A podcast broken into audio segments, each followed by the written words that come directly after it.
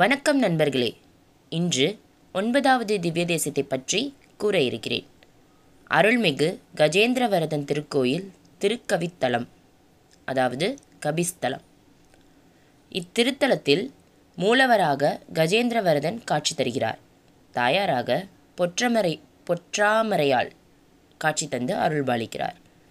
மற்றும் உற்சவராக கஜேந்திரவரதன் காட்சி கொடுக்கிறார். மூலவரான கஜேந்திரவரதன் சைன திருக்கோலத்தில் காட்சி தருகிறார்.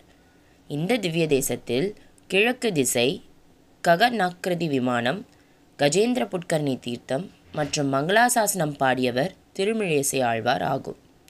தற்பொழுது இத்தல வரலாற்றை கூறப்போகிறேன். அரசன் இந்திருத்யமன் சிறந்த பெருமாள் பக்தன். ஒரு சமயம் முனிவர் அகத்தியரின் சாபத்திற்கு ஆளான மன்னன் கஜேந்திரன் என்ற பெயரோடு யானையாக பிறந்தான்.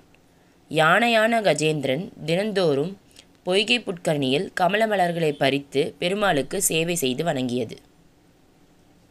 முன்னொரு காலத்தில் முனிவர் தேவலா ஒரு கந்தர்வனுக்கு முதலையாக மாற சபித்துவிட்டார் அந்த கந்தர்வன் தன் தவறை உணர்ந்து சபித்ததில் இருந்து விடுபட வேண்டினான். இந்த பிறவி இறுதியில் கஜேந்திரன் என்ற யானையின் கால்களை பிடிக்க சாபம் நீங்க பெறுவாய் என்றார் முனிவர். அவர் சொன்னபடி பொன் பொய்கை புட்கரணியில் கமல மலர்களை பறிக்க வந்த யானையை முதலை தனது கால்களால் பிடித்து கொண்டது. யானை தனது உயிருக்கு ஆபத்து என்று பயந்து பெருமாளை நினைத்து வேண்டிக் கொண்டது. உடனே பெருமாள் சக்கராயுதத்தை முதலையை பார்த்து ஏவினார். தலை துண்டானது. இருவருக்கும் மோட்சம் கொடுத்தார் பெருமாள். யானை கஜேந்திரனுக்கு மோட்சம் கொடுக்க வந்ததால் இத்தலம் கபிஸ்தலம் என்ற பெயர் வந்தது.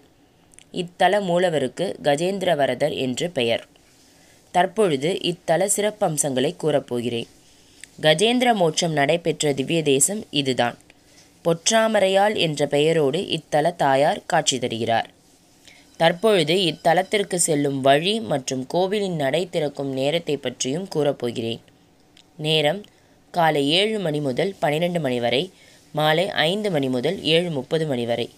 வழி இந்த திவ்ய தேசம் பாபநாசம் ரயில் நிலையத்திலிருந்து மூணு கிலோமீட்டர் தொலைவில் அமைந்துள்ளது. நன்றி.